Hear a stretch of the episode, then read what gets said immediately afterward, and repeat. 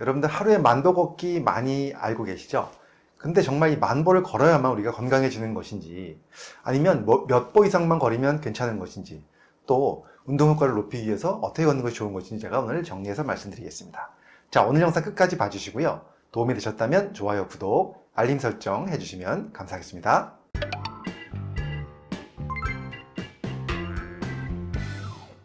안녕하세요. 교육을 전공한 교육하는 의사, 가정의학과 전문의 이동환입니다. 자, 하루에 만보 걷기에 대한 이야기를 많이 했죠, 우리가. 여기에 대해서 왜 이런 얘기가 나왔는지 좀 역사를 좀 말씀을 드리면 1960년대 일본에서 이 만보기가 처음 만들어지면서 일종의 마케팅의 일환으로 하루 만보 걷기라는 이야기가 나왔습니다. 하지만 이 전문가들의 의견에 따르면요. 이 걷기 운동이 뭐 건강 유지라든가 또 장수를 위해서 아주 좋긴 하지만 꼭 반드시 하루에 만보를 걸어야 한다는 과학적 근거는 없다라는 거죠. 그렇다면 몇 보 정도를 걸으면 그래도 도움이 될까요? 어, 전문가들은 약 7,500보 정도를 얘기하고 있습니다. 그래서 약 7,500보를 기준으로 해서 그 이상 걸어도 건강상의 이득이 더 크게 증가하지는 않는다는 것이죠. 그와 관련해서 연구가 있었는데요. 하버드 대학 연구팀이 70대 여성을 대상으로 해서 하루에 약 4,500보 정도 걷는 분들과 그 다음에 약 2,700보 정도 걷는 분들을 비교해 봤습니다.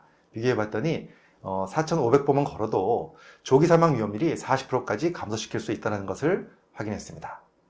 물론 만보 정도 걸으면 훨씬 더 건강에 좋을 수도 있겠죠. 하지만 억지로 힘든 사람들이 억지로 이렇게 걸어야 될 필요는 없다. 만보에 집착할 필요는 없다는 말씀을 드립니다.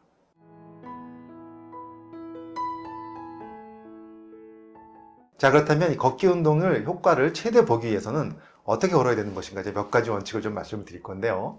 첫 번째는 바로 걷기 속도입니다.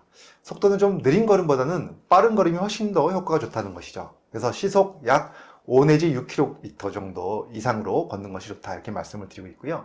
영국 레스터 대학에서 연구한 결과를 보니까 40만 명 정도의 어, 사람들 대상으로 걷기를 분석해 봤더니 빠른 속도로 걷는 분들이 느린 속도로 걷는 분들보다 중년 이후에 이 생체 나이가 16세 정도 더 젊어졌다는 것을 확인했습니다. 굉장한 차이가 나죠. 그래서 빠른 걸음으로 걷는 것이 훨씬 더 효과적인 운동이다 이 말씀을 드립니다. 그 다음 두 번째는 바로 보폭인데요. 우리가 일반적으로 걷는 보폭보다는 걷기 운동을 할 때는 조금 더 보폭을 늘려서 약 10cm 정도 늘려가지고 넓은 보폭으로 걷는 것이 훨씬 더 효과적이라는 것입니다. 그렇게 걷게 되면 칼로리 소모가 많이 되고 그 다음에 근력이 더 많이 증가할 수 있다. 그렇기 때문에 보폭을 10cm 정도 늘려서 걷는 것 두 번째로 말씀을 드립니다. 그 다음 세 번째는 걷는 시간인데요. 우리가 보통 한 10분, 15분 걷다가 쉬고 이런 경우보다는요. 최소한 한번 걷기 시작하면 20분에서 30분 이상 걷는 것을 권장하고 있습니다. 그래야만 더 훨씬 걷기 운동의 효과를 누릴 수 있다. 이 말씀을 드립니다. 그 다음 네 번째는요. 이런 얘기 많이 들어보셨을 겁니다.